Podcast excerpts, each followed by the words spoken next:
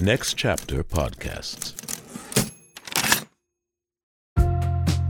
Hey y'all, I'm Otis Pickett, the University historian at Clemson University and a man of faith based here in Clemson, South Carolina. Welcome to Purpose That Prevails, a podcast about faith, religion, and walking a faith based life. On the show, we're going to be joined by both believers and scholars, leaders in the fields of education, history, and religion. My hope is that you find these conversations inspiring, and maybe you and I will even learn a thing or two along the way. Before I introduce my guest for this week's episode, I'd ask that you subscribe, rate, and even review the show on Apple Podcasts, Spotify, Stitcher, or wherever you've stumbled upon the show. Please also tell your friends, family, and pastors about it as we'd love to get support and get the word out. Okay, now to my guest for this week.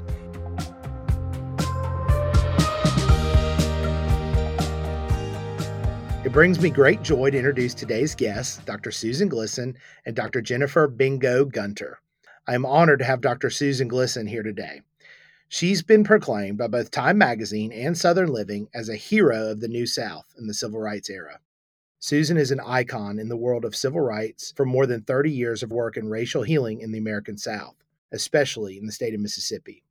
Her work has been highlighted since the 1990s when she spearheaded an initiative supported by then President Bill Clinton that encouraged the University of Mississippi to create an institute to promote racial reconciliation and civic renewal. Dr. Glisson has a PhD in history from the College of William and Mary, is the founding executive director of the William Winter Institute for Racial Reconciliation, is currently the executive director of the Glisson Group, a consulting firm that cultivates racial healing and serves as executive director of the Welcome Table Collaborative, a highly successful community engagement program that is now practiced across the country. Dr. Jennifer Bingo Gunter, and she really does go by Bingo, is a civil rights dynamo who has done incredible work in racial healing in the South over the last 20 years, much of it alongside her mentor, Dr. Susan Glisson. Bingo holds a PhD from the University of South Carolina where she currently serves as the director of the Collaborative on Race at the university. Bingo is the only person other than Susan trained in the Welcome Table Collaborative curriculum. In 2023, both Susan and Bingo helped to organize a very special event that brought together descendants of all races of the former Confederate General Robert E. Lee to Arlington National Cemetery and by doing so promoted racial reconciliation. As one of Susan's blessed mentees, like Bingo, I am honored to have both Susan and Bingo on the show today, with hopes that we can hear Susan's amazing wisdom and share stories about what Bingo, myself, and so many others have learned from this amazing woman. Please welcome Dr. Susan Glisson and Bingo Gunter to Purpose That Prevails. Hey, y'all. How are y'all doing today? I've got Dr. Susan Glisson and I've got Dr. Jennifer Gunter, also known as Bingo. Mm-hmm. And I'm just so excited to have y'all on this podcast because you've been such a huge influence in my life and just gotten to see both of you do incredible work as a student. And it's just really an honor to now be a colleague and to be involved in this work with y'all. So just thank you so much for coming on today. Just means so much. You were always our colleague and our peer, my darling. Always. Thanks for having us. Always learning together. they say it always goes back to Mississippi. Um, that things kind of start there, and um, that's where I met Susan and. Bingo. That's where we were in graduate school at the University mm-hmm. of Mississippi. And um, you know, I just wanted if both of you could talk for a few minutes, sort of about your journey into this work of racial healing and sort of what has your journey looked like these last few years? Susan, you want to go first? Do you want me to go uh, first? Bingo, it starts with a B, which is before Susan. thanks, Susan, and uh, thanks, Otis. You know, I, you sent the um, you sent the questions, and I really had to sit down and think through some of them because it's just been part of my life for so long. I didn't know what I was calling it when I was younger, mm. but I knew that what they were teaching me in church, which was, you know, Jesus loves you. Uh, Jesus loves all the little children. God is love. I took that, you know, pretty seriously and even would call out family members when they weren't acting like they were taking me to church to teach me how to act. And I was born in, in Jackson, Mississippi, and I don't actually remember. I don't actually remember knowing that, not knowing that I'm white, because growing up, I was born on on State Street at the University of Mississippi Medical Center, and my family loved to tell me that when they came to see me in the hospital, that they told the staff to bring that white baby out, and so I. That's always just been a story that I knew. I didn't really know what to do with it but um, it's just always been a story that I knew. And then I became uh, what they call a money counter in a bingo hall. Uh, my job was counting money, and that's where the nickname bingo comes from. And I made really good friends with a lot of the guys that worked there, and they all went to Jackson State, which is HBCU, and they were all from Chicago. Uh, but they were um, going to school and working in the bingo hall. We got to be really good friends. And I took another job at Kenny B's Boardwalk, uh, which is a pool hall um, in South Jackson. And one night, my friends from Jackson State came to visit me. And the next day, I was fired. And I was, you know, it was very blatant to me why I was fired.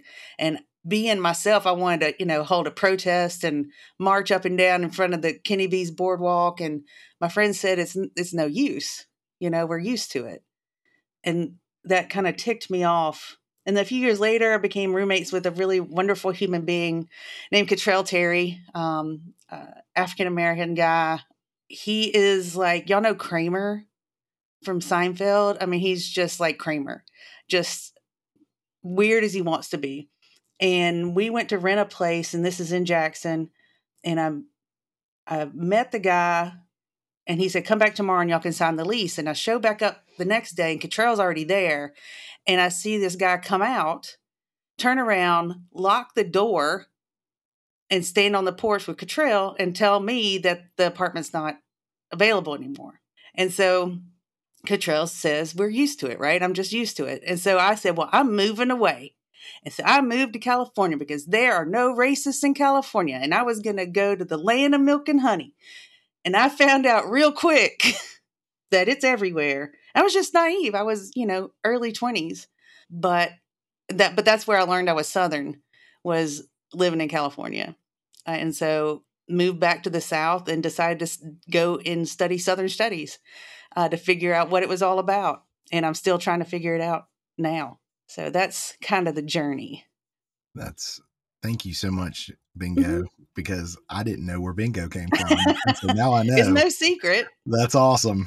Mm-hmm. And um and, and we're just kind of thinking about as we're moving in this podcast, steps, mm-hmm. little steps that take us in directions in life. Mm-hmm. And thank you just for kind of sharing your first steps mm-hmm. kind of into this work of recognizing racial injustice, recognizing that there's inequity mm-hmm. and your steps that you took to think about that. Dr. Glisson? We're going to go with Susan. Yeah. Susan? My steps began before I was born. And as they usually do, they began with my mama, who was the daughter of a man named Ernest Jefferson Partridge, named for Jefferson Davis, the president of the Confederacy, whose aunts and uncles, uh, four of them, including a, a girl child, was named for Stonewall Jackson. But when my mama was 12 years old, she offered an unsolicited opinion to my grandfather about some work they were doing on the house. And he said in front of others that she admired, Who asked you? And she said she told herself in that moment that um, whenever she had children, she would never tell them they couldn't speak she would always let them say whatever they wanted to say. And my brothers and I tested that commitment. I assure you. But that was a there was a moment where she there was cognitive dissonance, right, between the culture that she was a part of, which said that little girls especially and children are supposed to be quiet. They're supposed to be seen and not heard. And she knew that there was something wrong with with that. And I've asked her to to to try to explain to me why she then also rejected all the other sort of uh, socialization into whiteness that that it was possible for her to do given the time period such that I, I didn't know any of that Confederate history. I really didn't know until recently that there was so much I should have known as a historian, but I didn't. And they were you talk about those steps, right? There were there were two steps that were pretty crucial once I got here. When I was in third grade, and y'all have heard this story many times because I tell it in circles. Um, I had a birthday party, just like previous years. Um, in first and second grade, I invited you know all these children to come. I've got pictures of it. Mama made big old sheet cakes and you know, got out the fancy punch bowl with sherbet and ginger ale, you know, that good stuff. And in first and second grade, I didn't, there were only white kids really in my school, even though we had desegregated, you know, in 1970 in Georgia where I grew up. So those parties were fun and I'm sure I got lots of loot. It was awesome. Um, in third grade, I became friends with a, a little girl named Lisa McClatty who was black.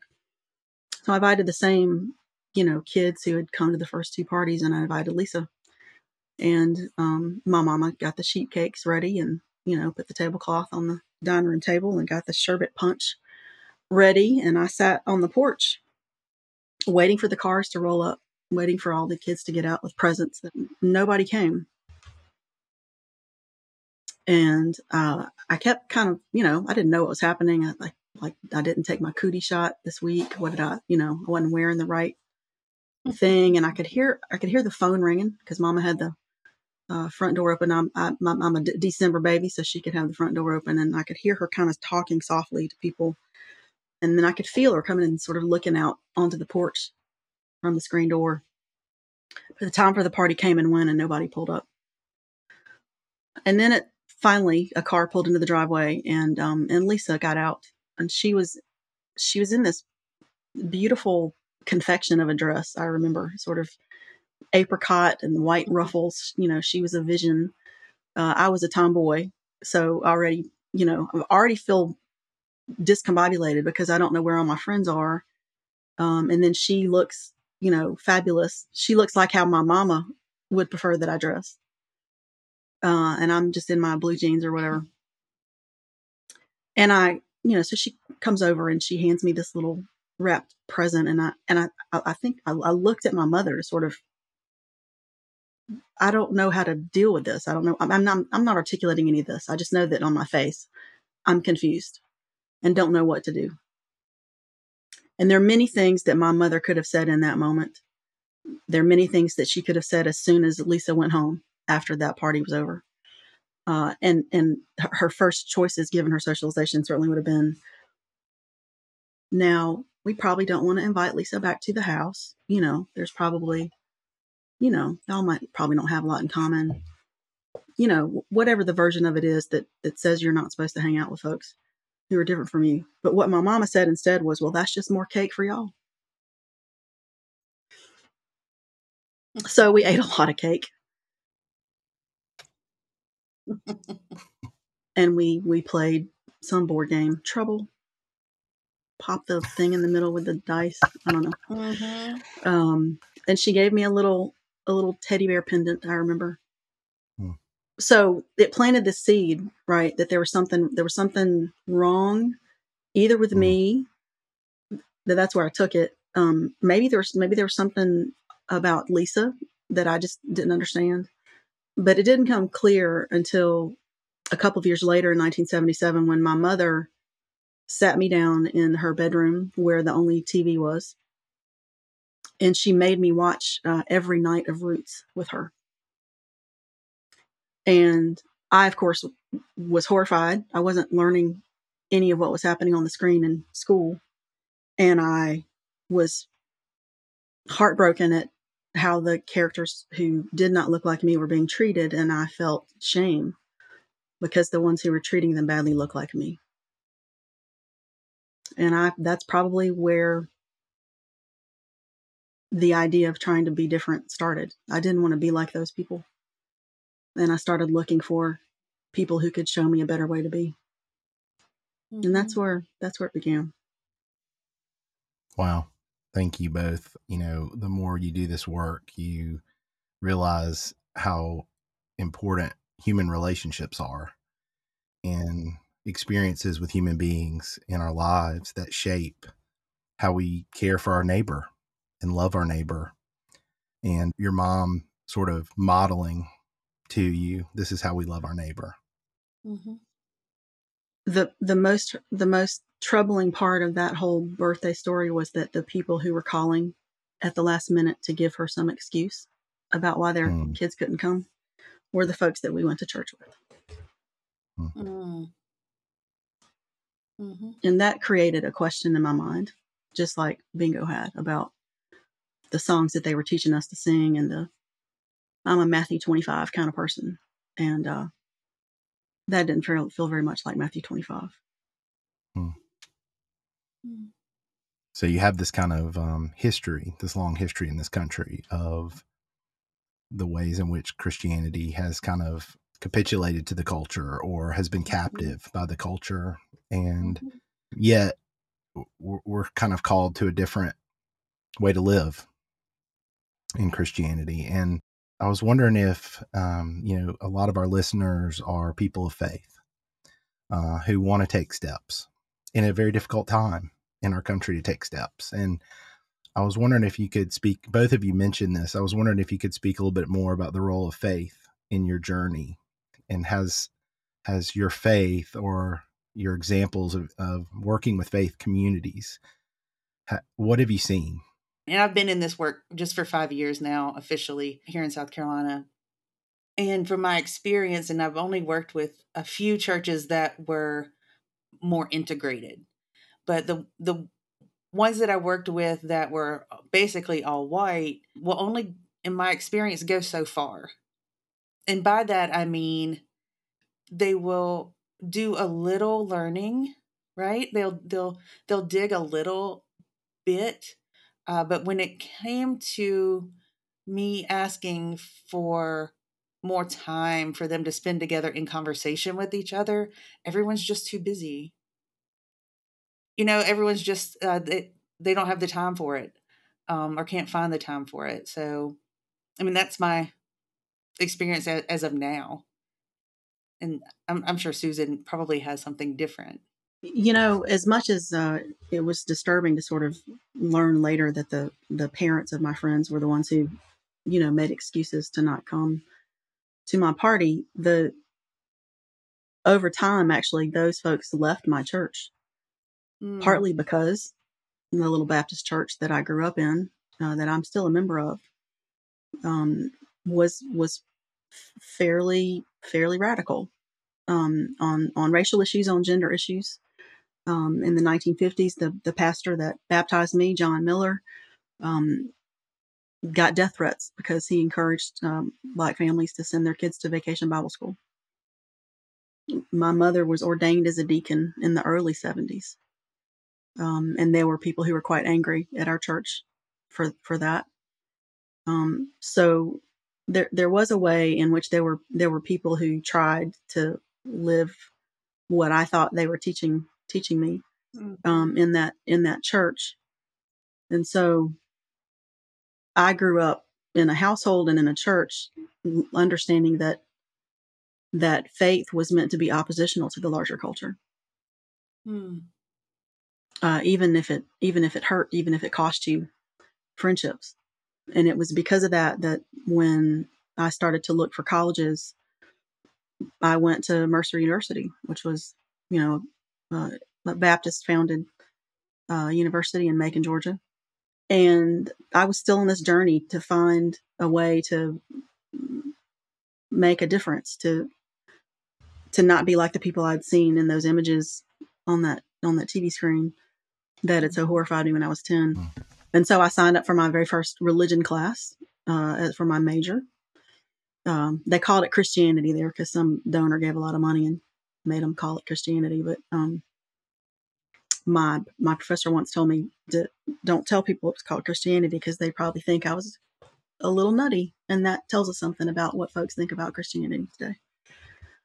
um, hmm. but I signed up for a class with a man named Joe Hendricks, who uh, was teaching the Old Testament, and uh, he was an icon on campus. His, he was called Papa Joe by everybody because he was this avuncular you know, the epitome of loving kindness. But he was also fierce social justice warrior, and he um, he really he'd been at, you know, he'd been at Mercer as a as a student and and really kind of spent his whole career there. But he really forced the, Mercer to desegregate before the the courts made them do so. So he he'd been kind of both loving on on one hand, but also de- demanding that that that we live out what we say we believe, uh, and being kind of the moral compass for for Mercer. And I immediately, you know, was drawn to him, and there was a little group of us that that became close with him, and so I so I I had an example of a person who looked like me hmm. right who showed me that there was a way that that i could i could do things to to change um, the existing system that was inequitable and oppressive hmm. and that alone would have been enough but his best friend was a man named will campbell who was uh, you know a chaplain at the university of mississippi uh, um, 50 53 to 55 and was run off because he was an integrationist and it when I was a sophomore in college, uh, we we read Brother to a Dragonfly, the, the book that Will mm-hmm. maybe is most known for. Um, it's never been out of print. Published in 1977. Lots of good things happened in 1977, and that book was really powerful to me because I had gotten just enough education as a freshman, you know, to think that I was way better than the rest of my family. You know, I just thought of them as backwards and racist, and mm. and there was some truth to that for me too. So we've talked about continued ways in which we see Christianity in the church sort of conforming to things. But one thing that's so amazing about the two of you, if you is you've been on this journey for so long. Like bingo, you said five years, but come on. I mean, you've been at this for a long time. And Susan as well. And as you've been pushing forward, what would you say are some lessons that you've learned along the way that for someone who may be listening who's like, hey, I was really into this and it just kind of got in a place where it was too much, it just cost me too much. I didn't have the time. Um, I got pushback. I got family resistance. Um, what would you say are just kind of some lessons you've seen in your uh, 20, 30 years of, of being at this? Well, you got to be willing to lose your job. You know, I mean, I've lost a couple of jobs because of what I believe in. I didn't talk to my family for a long time. And I was christened in the Episcopal Church. Um, like Susan, I went to a really radical church in Jackson, was um, St. Columb's Episcopal Church. I'm still a member. My mom was the first female um, lay minister. I was the first female acolyte. And they were they were pretty radical, and people left there because of women being able to serve. And you know, current issues are um, issues of uh, uh, gender rights, uh, specifically trans rights, um, are having some issues in the church. But then on the other side, my dad's parents were very, very conservative Southern Baptists. It's just, what are you willing to give up? Hmm. Right. So I have privileges. I and um, as a white person, I, I I think there's things we have to sacrifice, and we have to make time but that's you know you know there's people that won't talk to me anymore because of that mm. and i just have to be okay with that mm. what do you think susan um, some lessons that you would share with the audience about just kind of your what you've learned in this journey I mean, there's there's a there's a way in which we we cling to these things that actually don't serve us that actually mm-hmm. don't feed our spirits and and part of the reason that I that I want to be a part of this work is because it feeds my spirit. I know that I'm part of something that's never going to die. Mm. Uh, that makes me feel welcome. That that that makes me feel uh, connected to other human beings um, who, in my darkest hour, have been there with me. Not not some of those folks who are worried about what party they're getting invited to. So, um, a lesson would be to sort of I think ask yourself what your allegiance is to and and is it really feeding you and the consequences of not asking ourselves those hard questions are quite evident in our society. I mean, just yesterday I was reading a couple of articles in Atlantic magazine, and one was about trying to unpack sort of wh- why we are so fearful. Hmm. and the other one was about sort of why there appears to be very little trust, both in institutions and in and in each other.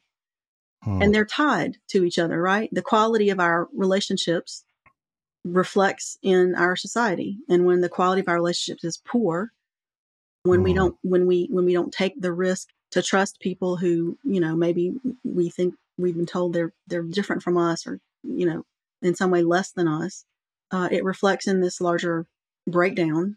Hmm. So, and then you know, throw in the easy access to weapons, and uh, you have a you have a you have a cauldron. And so, how can we move folks from I feel love hmm. for my neighbor and for myself to I act love? And what does that look like? That is a great. That's that's the perfect question to lead us into our next question. Oh gosh. so, um a lot of times like Susan you were saying like it was great to have a model of someone at Mercer, right? Um and so Susan for me when I was a graduate student at University of Mississippi I was looking at you as a model in Mississippi of someone who looked like me from the South loved Will Campbell, loved people.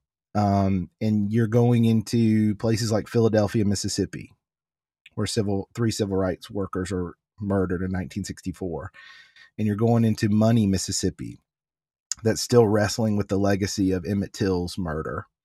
And you're going into places like McComb, and you're hosting these national conversations on race with John Hope Franklin uh, and William Winter and uh, the what what what are you seeing in these examples of working in these communities and bingo your work in the collaborative on race at the University of South Carolina and working in places like Laurens and working in places like Columbia and now in Charleston and now in Clemson with me what what are some things y'all are seeing that folks could like attach onto as an example a tangible example of what racial healing looks like and the outcome of that in communities?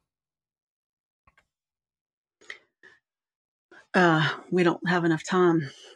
Um, we did. We um, well, you know, perhaps for me, when things really began to shift, was was being invited into Neshoba County, um, which um, served a little bit as a sort of Mississippi for Mississippians. Um, if the rest of the country sort of treats Mississippi as a scapegoat, you know, as long as we're better than Mississippi, um, we're we're okay. Um, Neshoba County served that served that function. I was warned by black folks in the Delta not to go to Neshoba County; that it was dangerous. And that was the thing that it was a community in in fear and a community in suspicion, but that had a deep hunger, like we all do as human beings, for connection. And when someone had the courage to step up and do the right thing, then people could see that it was possible. Mm. Healing comes in hearing each other's stories and, and coming to believe each other matters. Uh, and then in being able to tell the larger truth to the community and trying to do some repair based on what that those histories have done to, to keep their communities apart. In the weeks after, in the weeks after, Philadelphia was able to push for a, a trial that, that that ended in a in a prosecution for that man who got to eat breakfast at Dots every day uh, they elected the first black mayor of the community. It a majority white town of 7,500. He happened to be a member of the Philadelphia Coalition. He's been reelected every year, every year that there was an election since, and that was 2005. Um, they reordered the way they spent public money so that, say, for instance, black folks didn't find out about something in the newspaper that was going to affect their community. They were actually brought in and a part of the conversations about what how money was going to be spent in their communities. The little league teams desegregated. Mm uh, and the two high schools, right? The, the, the predominantly black high school in the city, Philly, Philadelphia High, uh, and the and the predominantly white high school in the county because of white flight, Neshoba Central, uh, both had two homecoming queens. And in the in the year after uh, Edgar Ray Killen was sent to jail by his by his peers, the kids came to their parents and said, "This is ridiculous. You know, why are we why are we allowing these sort of um, essentialized false definitions of uh, human identity to, to characterize who we are and what we ought to be about. And they said we weren't we're not we're not doing this two homecoming queen thing anymore. We can have a whole other conversation about homecoming queens, but But that first year, uh, after after Killen went to jail, Philly Philly High, which had which was a predominantly black school, elected a white homecoming queen, and Neshoba Central, which was predominantly white, elected a black homecoming queen. And that's what happens because the children turned around and said, "Well, our parents are doing the right thing. We we've got some thoughts about how to do that too." Hmm. There are people that are standing up. Um, maybe they don't get the the kind of recognition hmm. because it's not as uh, buzzworthy or it's not clickbait. It's not the Met Gala, right? So they don't get the kind of attention. But I do want to bring up that there is data that supports that racial healing makes us live longer. Hmm. What I love about what you do, uh, Otis, and what you do, Bingo, is is that you want to tell those stories that that people know that they, they aren't alone that that that if they care about having their community become better and i do firmly believe in re- the idea of restorative justice where someone who has done harm is held accountable and the community figures out together how that person can atone mm. and and you know that's the opposite of punitive justice which I think we can maybe agree doesn't really work. And the other thing I've learned is that you really need to l- listen to the community. It doesn't matter how well educated you are, or how well intentioned you are, or how many studies you've read. You don't know what they need, and and they do. And it is about maybe going into a space in, in our history that has shaped how we mm. are and why we are and doing some of the work there mm. where it may be a little easier because none of us were alive. James Lawson always says nobody alive today created racism. We can go back to those origins of it and then start to trace it forward and see how it shaped uh, our opportunities and our uh, limitations today. Mm. And that's where we can start to talk about uh, accountability. And we can start to talk about systems and structures and how those things have been inherited over time too. So that we, we need we, we just uh, the, the simplicity of what it takes to do this is, is is love and persistence and accompaniment. But the conversations we need to have are deeply complex. And we can do both because we can do hard things. Mm. and it does require i mean it requires simple day-to-day living and it also requires some expertise it requires some reading. It requires some study. It requires some listening, uh, and and failing. Right. And getting up and keeping doing it. Yep. Um, and it's okay to fail with people that love you. God, I hope so. Absolutely. Right. um, you know, and so we, we kind of think about, and we'll, you know, we think about the Christian life and it's this journey, right? It's a it's a, a pilgrim's progress, for lack of a better term. And at different stages in life and different seasons in life, you're able to do different things. And and as I'm thinking about like different steps forward, we have different listeners who are in just different places. Some people, this may be an introduction and y'all are planting a seed. And some people may have had the seed planted and someone's watering it now and we may have folks who that watering has turned to growth and has experienced some drought uh, and the, so there's some decay. Uh, so we have people who are new to this people kind of who've gone into this a few times and have gotten burned and then folks who maybe even veterans of this that have been doing this for 20 years who are just like i can't anymore. Um, what advice would y'all give for people on those different three stages of their journey and maybe that's not just the three stages maybe there's a lot more stages but bingo you want to start us off with that? If you're in the choir and your voice gets tired you let the choir carry you? Mm. you rest your voice? Um, you're not out there alone? Find your people? Mm. right? So Otis, you know, you call me when you have a question. I call you when I have a question. Susan calls me. You know, we're not alone. We're and we're not what we're dealing with. Somebody else is probably also mm. dealing with it or have dealt with it. Um, so use your connections. Um, yeah. I think that's that's where I am now. The only thing that I would add to that beautiful answer is um, I, I, really love um, the work of, of Deepa Iyer. Um, you can go Google her. Uh, she talks about the ecosystem of social justice, which is that you know there are there are a variety of roles that need to that need to happen, and we cannot all do all things. We are not c- capable of that. Uh, you know, we have we have particular gifts and and skills that that that we brought into the world or that we learned in the world, um, and so we, we need to be very clear what what our role needs to be, and that role may change over time. Mm. Everybody has got a role to play, and everybody's got to do something. Mm. And I promise you, there's a role for you. Mm-hmm. Mm. Amen. Let's close with this. What's the hope? What do we hope to get to? It may be we see something in our lifetime. It may be that we pass it on to another generation. Sort of the frustration I've I've realized getting into my 40s now is that my 20s thought my 20s Otis thought everything could be fixed by my 30s. and my 40s Otis is realizing I'm having to train my children that it may come come 50 60 years maybe further down but what's the end goal shoot that we're done that we've we've healed i mean that the mm. end goal is um that everybody can send their kids off to school without worrying about them coming home. And when they come home they're going to have a nice meal and a good bed to sleep in that everybody is completely taken care of. That's that's the end goal. And i do think it i think it will happen. Two weeks ago tonight, I, I, I stood in a little church in Arlington, Virginia, and I watched the great great granddaughter of Robert E. Lee and the great great granddaughter of Selina Gray hug. They had not been in person together before, they had only seen each other virtually. And one was the granddaughter of a woman that was owned by the wife of the other.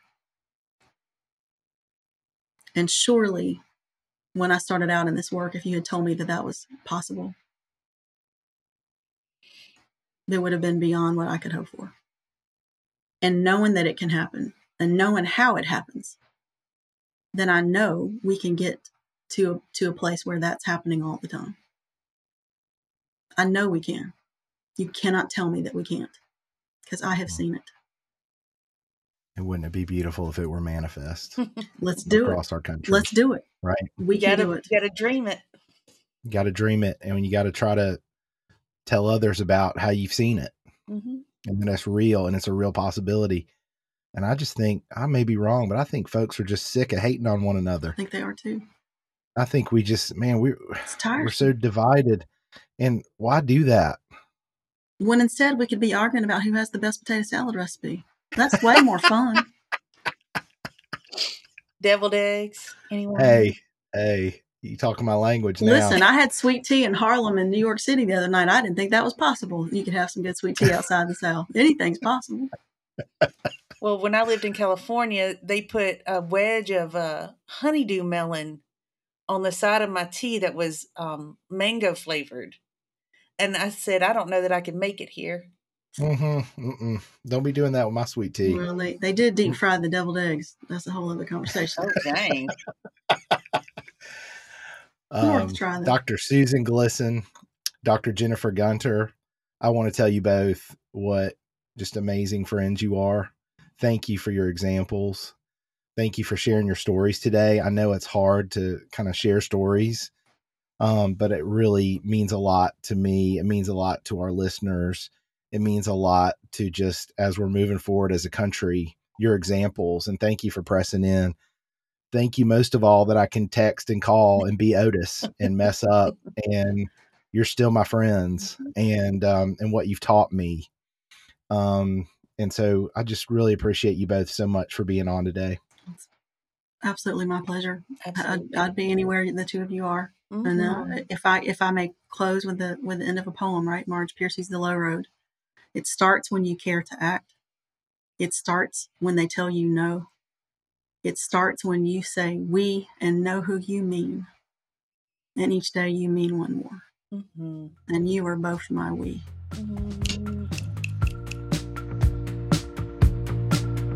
Thank you for listening to this episode of Purpose That Prevails. If you've made it this far, I hope this means this conversation was thought provoking and lights your path on this walk of faith we're all on together.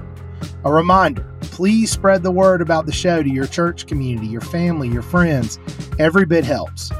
If you would be so kind to subscribe, rate, and review the show on Apple Podcasts, Spotify, Stitcher, or wherever you listen to the podcast, that would be much appreciated. It's been a pleasure for me to host the show and spend this time with you. My name is Otis Pickett. Until next time, God bless.